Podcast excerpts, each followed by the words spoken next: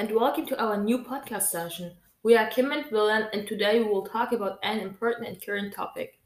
How does social media influence our mental health? But first, we want to make clear what mental health is.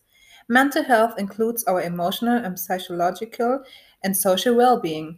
It affects how we think, feel, and act. It also helps determine how we handle stress, relate to others, and make choices. Mental health is important at every stage of life, from childhood and adolescence through adulthood. For our podcast, we had researched and saw some statistics where we can see that the numbers of social media users are rising up.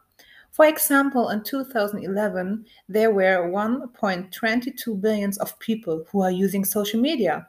And in twenty twenty-one, there were three point two billion of people. And the numbers of mental health problems keep rising too. Is that a coincidence? We don't think so.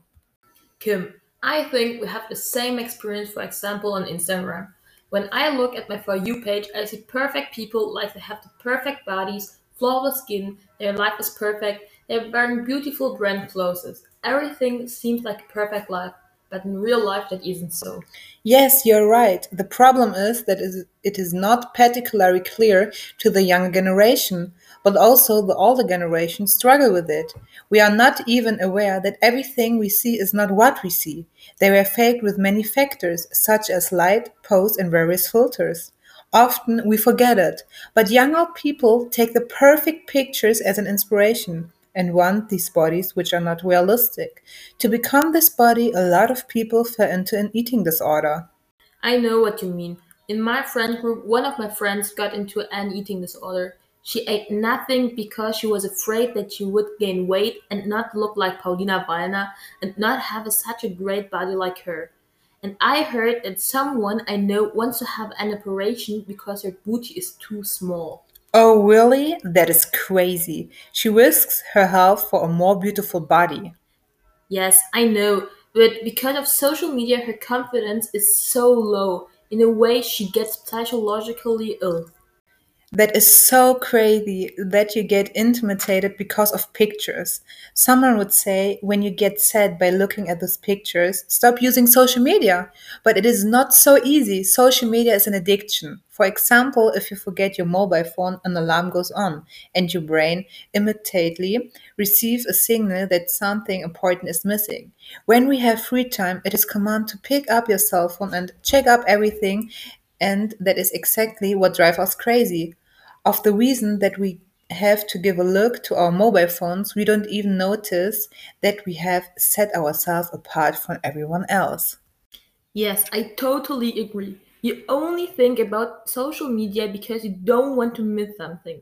This can even lead to sleep problems. And another thing that is really sad is you're so addicted to social media that you forget your family and friends because you spend so much time on social media.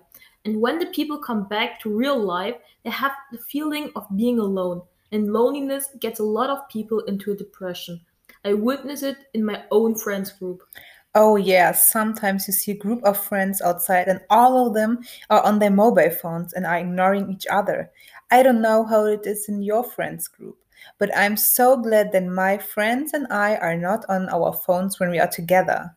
Me and my friends are often on our mobile phones when we are together. Sometimes it bothers me, but nowadays it is normal. I understand what you mean, but to me it is not quite normal. For me, it is important to spend time with people around me and not with people I don't really know. Yes, I feel your point. But the last point I will mention is cyberbullying. Cyberbullying is a big part of social media. You can easily write something bad to someone and be anonymous. Often jealousy leads them to write bad things to people. Yes, and when you are, for example, a big influencer on Instagram, you get a lot of hate, and unfortunately, some of them don't get along with it. And for them, the only solution is to kill themselves. This is the worst case that can happen because of the influences of social media on our mental health.